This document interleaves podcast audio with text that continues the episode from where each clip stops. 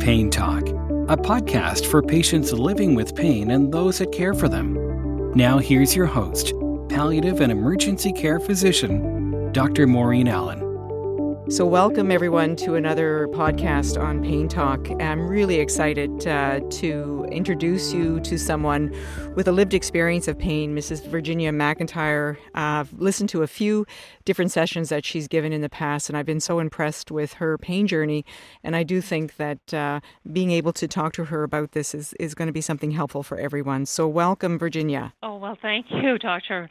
It's a pleasure to be here. So, Virginia, maybe what you could do is take us back uh, to when pain became persistent for you and maybe tell us a little bit about yourself and your pain journey. Well, I developed uh, chronic pain in 2009 after a shoulder surgery from a workplace injury. I had of this surgery. So I come out of the surgery, and when you start coming off your meds, I was left with this sharp, sharp pain in my back. Uh, so you can imagine how I felt. Here I'm not able to get back to work after being off work for about eight months already and not able to get back to work, and I have more pain than what I started with this for me became the start of uh, uh, what I call is my healthcare shuffle. I started going when, from healthcare provider to healthcare provider. When someone's treatments didn't work, I was then referred to another healthcare provider. And with them all giving me the same broken promises that they could help and they'd be able to get the pain to go away. Um, I don't look at this as their fault. I just I've learned that many people don't understand pain. The difficult thing going through that is I had to endure um, many uh, off the cuff comments and looks of disbelief. I was starting at this point to feel very misunderstood, not mm-hmm. believed. I couldn't understand why I couldn't make the pain go away. The pain just seemed to get worse and worse and worse. Uh, pain was starting to absorb every aspect of my life. Um, there was many losses. I was become very withdrawn. I was losing friends. I hadn't been at work now for quite some time. I was like most people with pain, felt uh, hopeless, guilt, uh, loneliness. I became very frustrated with the healthcare healthcare system. Did you did you feel things. did you mm-hmm. feel believed, uh, Virginia? Like when you were struggling with this uh, this intensity of mm-hmm. pain, especially when you know healthcare providers are saying to you, you know what, Virginia, it's all going to go away. It's going to get better. You just got to keep pushing a little bit harder. Did you feel that you were being listened to during that no. time? Not with primary health care. No, I, I, I didn't. And you know, every healthcare provider you go to, whether it's a physio or that, they just were doing the same thing. No, not one time did I feel like I was being believed whatsoever. No. What do you think would have been helpful at that time uh, in terms of how how we as healthcare providers, especially patients that are not sort of fitting that mold where we like to see, you know, pain intensity starts to come down and pain seems to get better. What do you think we should be doing early on, and when do you think that intervention needs to be happening during that pain journey? I think immediately okay. when you're in the primary health care.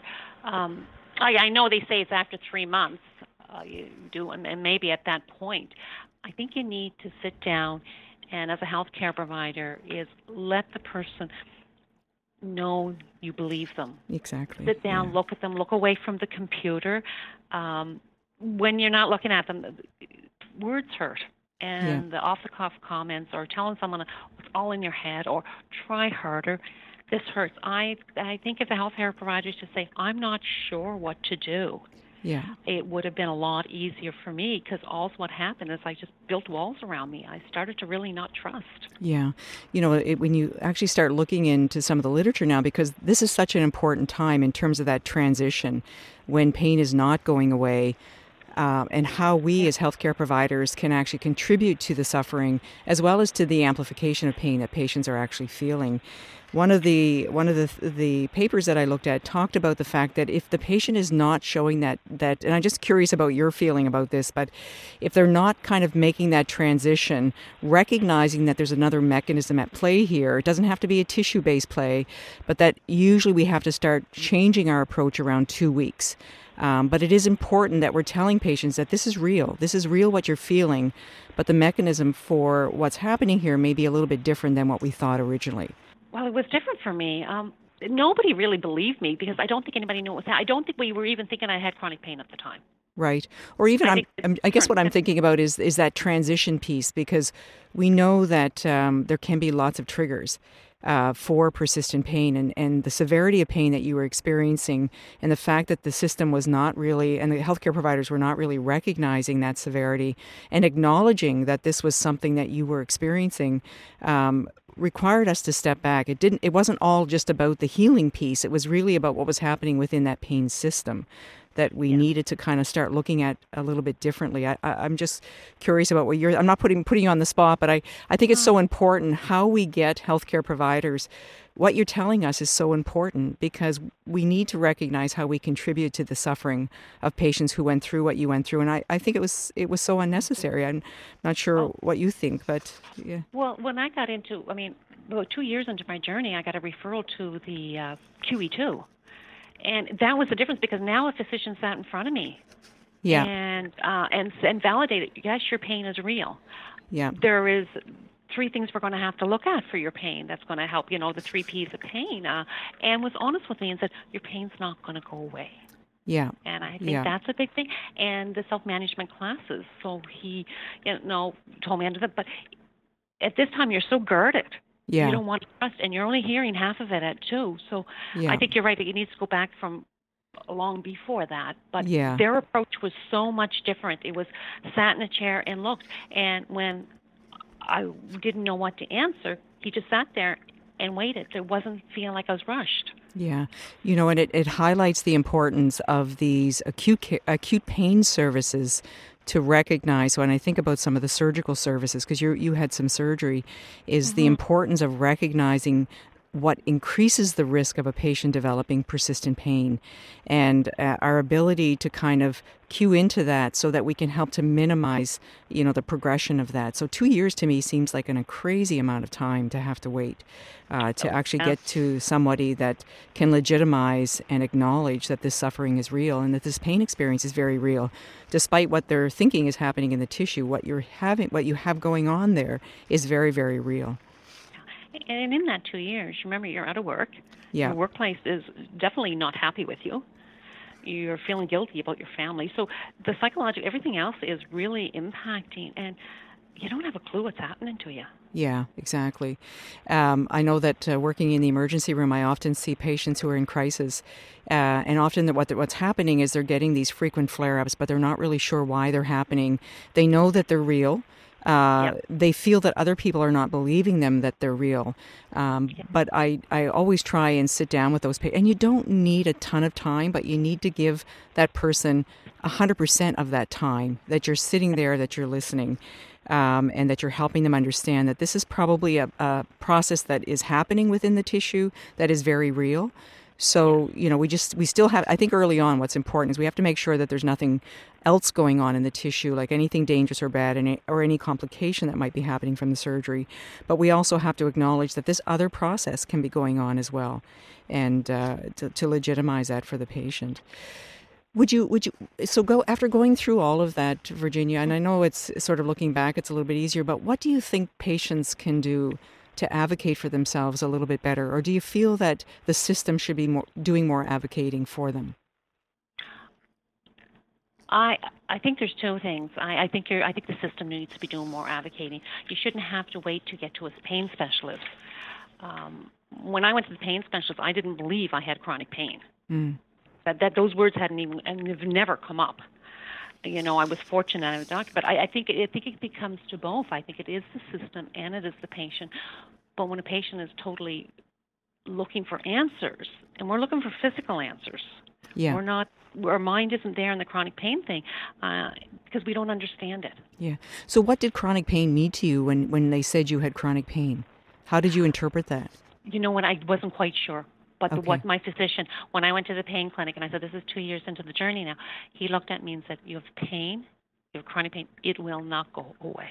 Yeah. So he weighed up front and honest and kind right right from the beginning. We were going to have to know we've got some things we can do. Uh, I go for trigger point injections and stuff that will decrease your pain, but it's not going to take it away. We need to learn. When when uh, I have that conversation sometimes with patients, and I'm not sure if this was your experience, but I think it, it is important to highlight this uh, when I have said to patients um, that you know you have this problem which is called persistent pain right now and that pain mm. is not going to go away and for some patients it's almost like telling them that something has died that they they almost go through a mourning or a significant loss in their life, and they almost have to process that as a loss. I'm not sure if that was your experience, but I'm curious about what you think of that. Absolutely. First, I thought it was a failure. Why yeah. I couldn't make it go away. Yeah. I'm a smart woman. I work. I'm a career. I, I, I looked at it as a failure, um, and also, yeah, there's many losses because all your whole life, your back life is lost. Yeah. So you have to absorb that, and you don't know what the new life is going to look like. And that's baby steps. That doesn't happen overnight. That takes months, years for some people to to get there. Yeah. So there, there's many losses because you you could lose your career. I didn't lose my career, but I'm in an accommodated position, so I'm not doing where I was headed with my career. Yeah. Um, you lose friends. I yeah. can't play the sports I played. So so there are many losses, and mm-hmm. it's it's that feeling isolated and alone. Yeah. That so you need it is yeah it is a lot of losses. Yeah. So the other the other thing I sometimes will say to patients is that, and I'm just sort of throwing these things out because I'm hoping that I'm using the right talking points for patients as well. So I mean, you can tell me if I'm not because I need to know, yeah. just like my the other listeners are going to need to know this as well. But um, sometimes I'll tell patients is that when you get a diagnosis of chronic pain, well, your life changes at that moment, even though the process has been going on for a long time. It's like getting a diagnosis of insulin dependent diabetes. All of a sudden, I have to manage manage my life differently. I have to do things differently. I have to uh, make sure that I'm eating well, I'm, that I'm getting exercise, that I'm doing it in a right way, that I'm not causing significant flare ups. It doesn't mean that I can't have a quality of life, but I can't have the life that I had previous to when I developed chronic pain. I'm just curious about your thoughts about that. I think that's a good way to go. Um, I think by also letting them know we can help you find that life and as your life even though your life changes it doesn't mean you change as a person. Exactly. You're still there. You're still there. you're there. still that person. And there's other people out there who are going through the same thing yeah. that fine you can be through but it is it's it's doable. And, and it's slow. And if it, if it means that you take one step more today than you did yesterday yeah that's okay Exactly. Need, the brain needs to know that you're moving forward. And I think what happens is that patients can get very much stuck. And I'm curious about your thoughts of this as well. There, I call it the acute pain treadmill, where you get sent to physician, specialist after specialist. We were, you were talking about this a little bit earlier, and that you keep getting stuck because you're hoping that the next person is going to have the answer, is going to have the treatment to make this all mm-hmm. go away. And, and it kind of keeps you in this mindset that it's all going to get better. And it kind of delays that oh. shift that sometimes you need, right? Oh, absolutely. You're, you're you're in the shuffle. I call it my shuffle. But everybody yes. kept telling me they can make it go away. Exactly. Yeah. You are you're desperate. You're you're hope because you're going from the couch to do something, do something. And I was a little different than other people because I'm a runner. Yeah. So I would go from the couch go for a run, then I'd come back, and people look at me, well, you can run. I'm like, well, how can I not run? Because if I don't stop moving, yeah, it's going to get worse and worse. But yeah. you you're searching. You're searching for every door you walk in that they're going to. But it needs that person to say, this is what you have. But you need that multidisciplinary team too. Yes, yeah.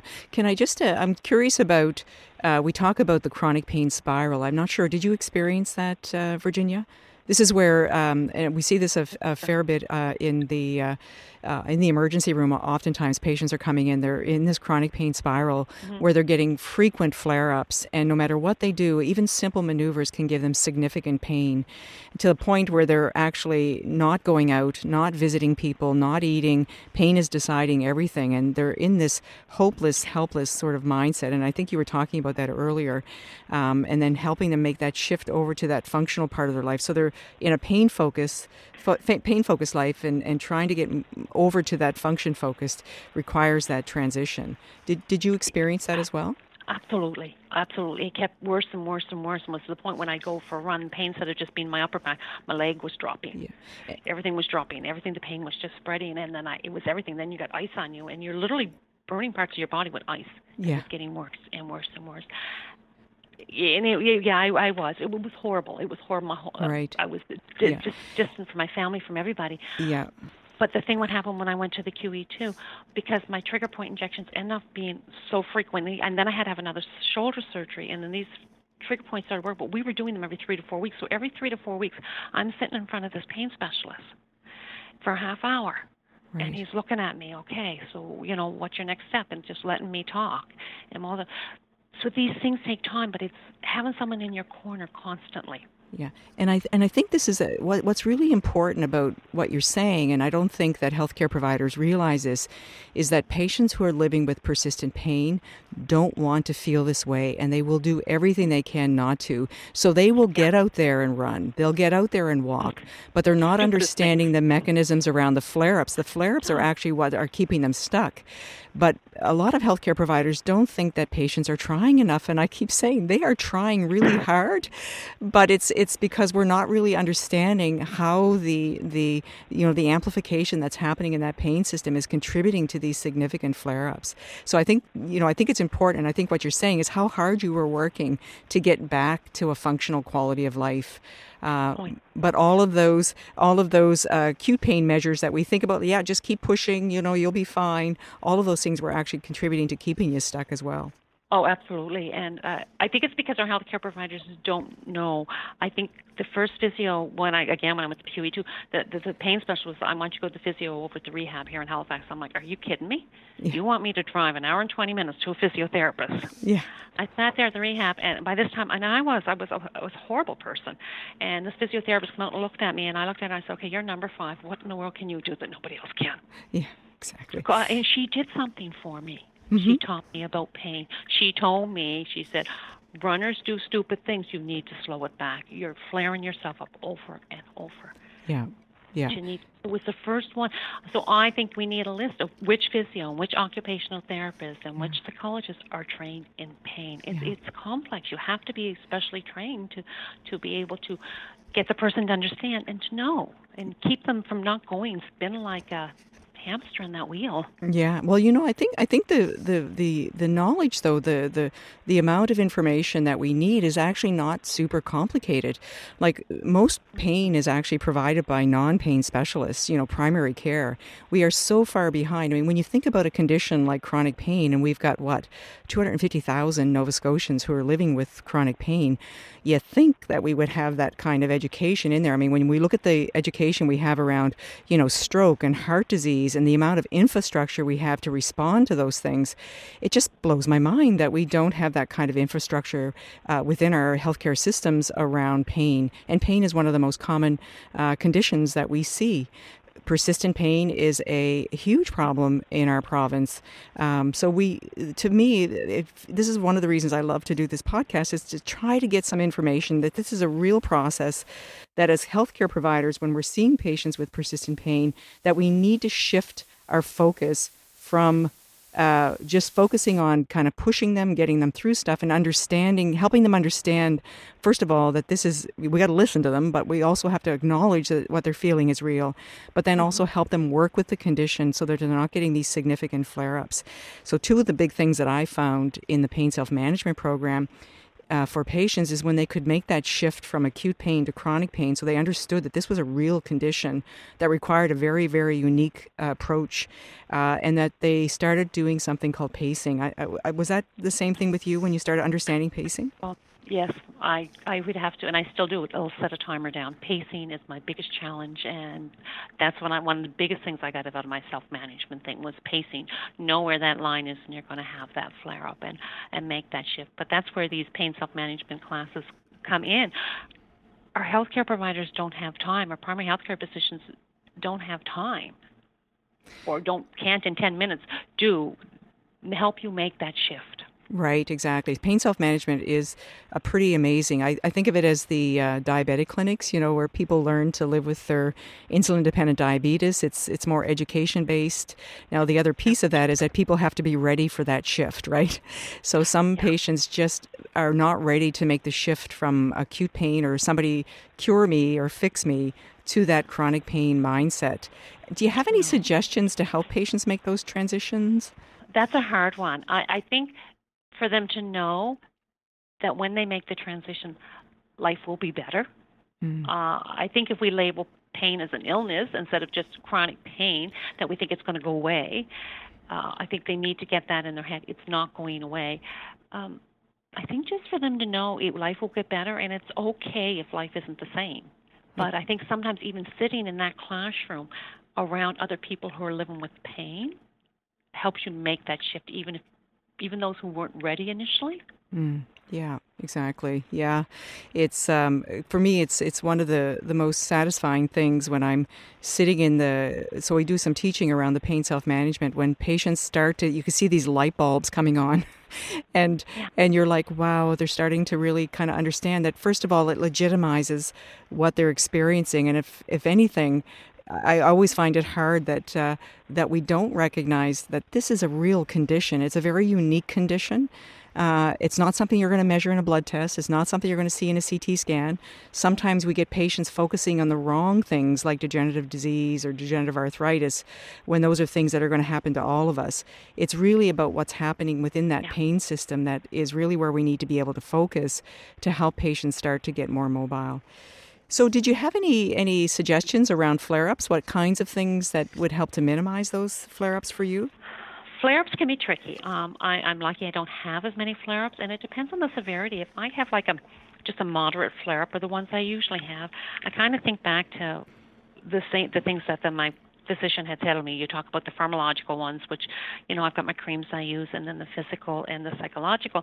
So in the physical aspect, I I am um, a true believer of exercise. Um, so during a, during a, a flare up, I will go lie down for a while, and I kind of pull myself out of things for a while.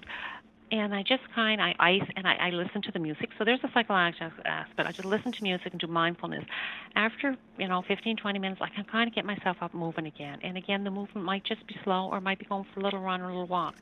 But that's kind of how I deal with my flare-ups is just pulling out for a while and then slowly moving myself back in. Mm-hmm. The severe pla- flare-ups are a little more challenging for me. I do almost the same thing, but I end up having to pull myself out of things for a few hours and just kind of go in and do mindfulness and listen to my music and get the ice on. And then I will get myself going, and I don't beat myself up that I have to cancel something or I've had to pull out of everything for two to three hours or a day. It's it's okay.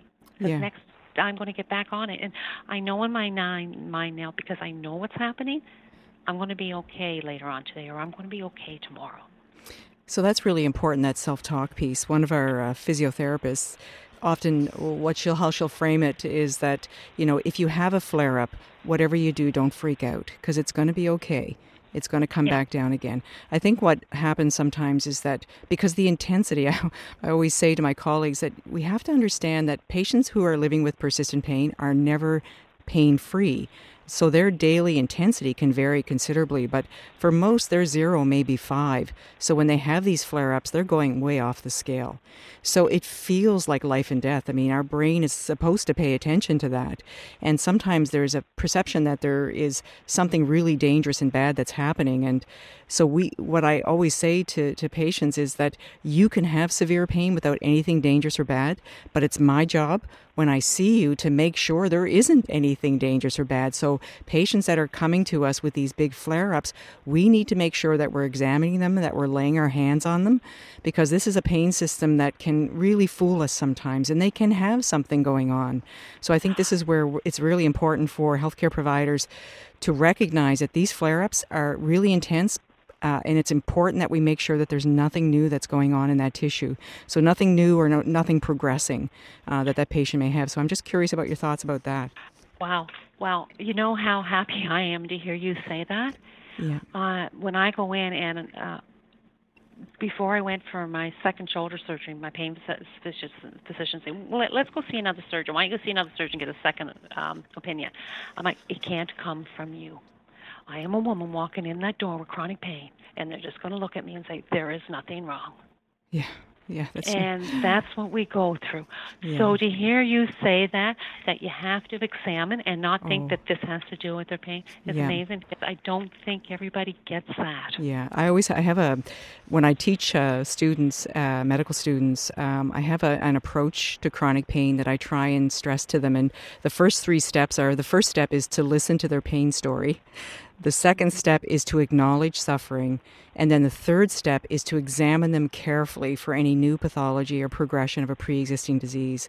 So, those are the first three steps in the approach uh, because it's really, really important uh, that we make sure that there's nothing new. It doesn't mean that I order a ton of tests because patients have been through all kinds of tests. Um, but if I have any concern at all, then I'm going to order the tests that I need to order. But a lot of times it's just really examining them, making sure, and then be able to provide that information that look, I know that this pain is really intense today, but I don't see anything new. Um, so let's just figure out how we need to kind of move forward from this. Um, so yeah, I, I think it's so important, Virginia, that healthcare providers recognize that the intensity of pain that you can experience with a flare-up is right off the scale. It's not oh. your normal kind of pain. and hear you to say that you take the time to examine. I mean, we get bounced around so much and get so much disbelief just for someone to take the time to examine and listen. Yeah. It just makes us at ease to know, okay, somebody really cares what's going on with me. Yeah. Well, I, you do because in fact, it, it, I would I would argue that patients who are living with chronic pain often will get mi- misdiagnosis sometimes because people are not examining them. Um, but most times, I mean, I try. I can only practice the way I practice, but I can also uh, encourage my colleagues to do this as well. But uh, um, I think it. I think you being on this podcast, you know, expressing that, hopefully, other healthcare providers are listening to what you're saying and how important it is to examine you know, a patient who's living with persistent pain that comes in with intense flare ups. Absolutely. And I, I think the more we speak up, the better. Um, I think because of the stigma, people with pain don't share. Exactly, and they're very isolated. It's a very isolating and shaming disease, right? It, it's mm-hmm. um, um, because shaming. I like that. yeah, it is. People feel really bad that they're living with. It's not their fault that they have persistent pain. Uh, they didn't say "pick me" kind of thing. I mean, there obviously are some risk factors that we bring to the table for every kind of condition. If I look at risk factors for heart disease, look at risk factors for stroke, can look at risk factors for chronic pain. We know that there are certain factors, and the research now is just I'm just so excited about what we're seeing and our understanding around these mechanisms so that we can get very targeted treatment. And women tend to be, you know, we we tend to be stigmatized even further because we're seen as sort of, you know, it's, a, it's in the old days, it used to be called hysteria, you know, and, and I'm like, well, no, we know that there are differences around the endocrine system in women as there are in men because there are certain types of pain, um, chronic pain syndromes that are very specific to, to men. And there are some that are very specific to women, but we're really starting to understand that area of medicine now. And so there's a lot of hope, I believe, um, for all of us, uh, that both us that help to uh, help patients manage this very complex illness, but also for patients to feel hopeful that there is something that's happening around this area. Oh, I think so, and I think the uh, Canadian Pain Task Force is bringing light to it because they're bringing light to everything that we're always saying. Yes, exactly there there is yeah there is hope. So listen, if if um, if uh, Premier McNeil, who's the Premier of Nova Scotia, said Virginia, I want to put you in control of a pain program here in Nova Scotia. We have a small province; we should be able to do it. Uh, we'll give you, uh, say, we'll give you three million dollars. okay. Where where do you watch think? Me go. Yeah, watch you go. Yeah, you know what they need, and and you will be. At, I think you're at our table anyway for for the chronic p- provincial uh, program anyway. But that, and I think that's really important is that we need to bring patients who are have a lived experience with pain because they know where the the the services need to go. Where would you where would you put where would where you would put I that money first? I mean, I look at now what I'm doing here in the valley with no money with the peer support group. Oh yes, well, talk, talk about the peer support group. Actually, oh, I'm sorry God. if we forgot about that one. all right. Oh, I'll tell you the whole thing. Well, we'll go to your question. What I would do is I put a multidisciplinary approach. Yeah. It it really has to go back to pain clinics, uh, pain specialists. You have to have self-management classes, multidisciplinary approach. We need to know that the people and with not just the physiotherapist, but the OT and the psychologist, and not just the classes. We need funding into you can get single time with them. Yeah. And that we need our doctors, um, a better fee structure for our doctors. Ooh, so that woo-hoo. they have more time with the chronic pain patient. When you're newly diagnosed with chronic pain, you need to have so many appointments of half hour appointments uh, with a correct fee, fee structure so the doctor has time to see you because they're going to guide you through this whole maze Yeah. that you have to go through. Yes. And yeah. that I think you need that. I need more education for our physicians, Mm-hmm. and then we need, like I said, the multidisciplinary approach for your your patients and the pain clinics, your classes, And I think we need more support groups in the province, and we need assistance with them. Exactly. I think there needs to be some funding around that because that's really important. After you go through pain self management, there almost is a sense of abandonment for patients because they're like, okay, is that it? I still want to be part of this group uh, that really yeah. understands my needs. And uh, yeah, the education piece, it's not just physicians, too. I, you know, it's really interesting when I uh, send a, after working with a physiotherapist, an occupational therapist, and a psychologist who understand chronic pain it's it's really frustrating when I send a patient to someone who doesn't, like a physiotherapist who doesn't understand chronic pain and continues to push, push, push, push, not understanding uh, how flare-ups can be uh, a, a, huge problem. We, will see this a lot in our workman's compensation uh, population, where they have these work hardening programs, and they oh, just, that was my world. Yes, I can't. I, it is. It is a. It makes many of these many patients they just feel beaten down and they feel hopeless and they they're trying and it's and they're told that they're not trying.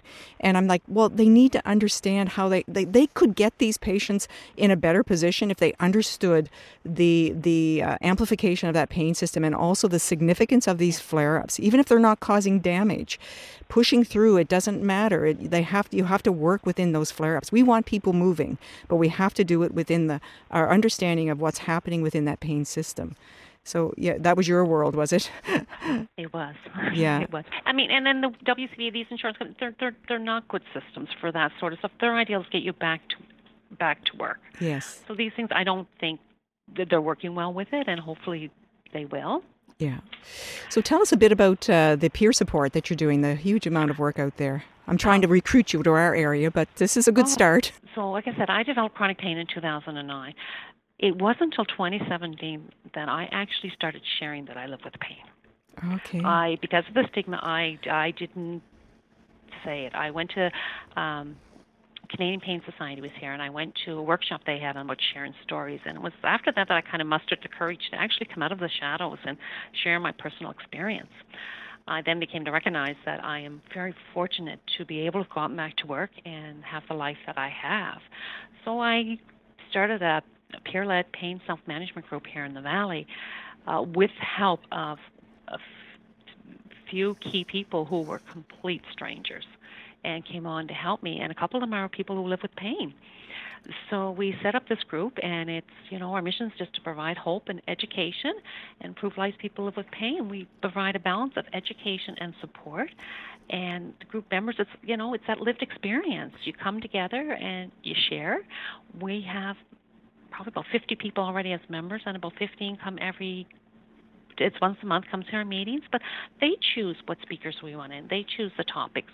We sit there together, and we'll have presenters in, and we keep the attitude positive. The really cool thing we just did last week, and we've done it a couple of times, is we pulled out of the support group and we went and met for coffee. Oh, nice. Go at a local restaurant, and we sat around the table for about two and a half hours having coffee and breakfast and there was no pain talk. Nice. It was just people laughing. Who, mind you, most of these people are all strangers. Wow. Yeah, yeah. come out of their house, some with their walkers, some with their canes, and sat there in a restaurant and just laughed for a couple hours. And it's it's cool. Yeah, and best best therapy, better than any kind of medication you can take or yeah, yeah. All those endorphins going. Yeah. No, yeah. it's, you know, humans are designed for connection, and chronic pain is a very disconnecting illness. People become more isolated and disconnected, they become less functional less mobile, especially as they're trying to find their way forward. And so those kinds of activities that bring people together, the connection, they're all they're having to move to get there, which is really important. Um, just makes people feel uh, feel so much more that they have some control over this uh, very complex uh, illness. Yeah. All right. Well, listen, is there anything else that you want to add uh, to the discussion? Your two points. my, my two points. Okay, I'll have a couple of points. Um, my I think my biggest point is people know the pain is real. Mm. And another thing is, and you know, I had someone talk to me a couple of years ago, and they were doing a little newsletter, and they asked me one of my biggest points is to believe. Yes. I just think yeah. everybody needs to believe that it is real. Um, you know, we see the looks of disbelief and the comments that are made to us, they hurt. These comments and how we're treated, it stays with you forever. It yes. takes a long time to get that gone. So just be mindful of your words and, and believe. I think that is the biggest thing. I think that's a great, those are two really, really important points is that we need to recognize that what that patient is experiencing is very real. Um, and that we need to acknowledge that that suffering uh, is, is impactful to their life. Thank you so much, Virginia, for doing this with me today. Um, it was a pleasure. Yeah, I'm sure we'll get you back at some other point, and uh, so we're hoping to bring in other other experts in this field. But I really felt that uh, you needed to be our first expert in this area. So, listen, thank you very much. Thank you. Okay, take care. Thank you for joining us for this edition of Pain Talk. To learn more about our podcast and to find links mentioned in today's show, please visit our website at paintalk.ca.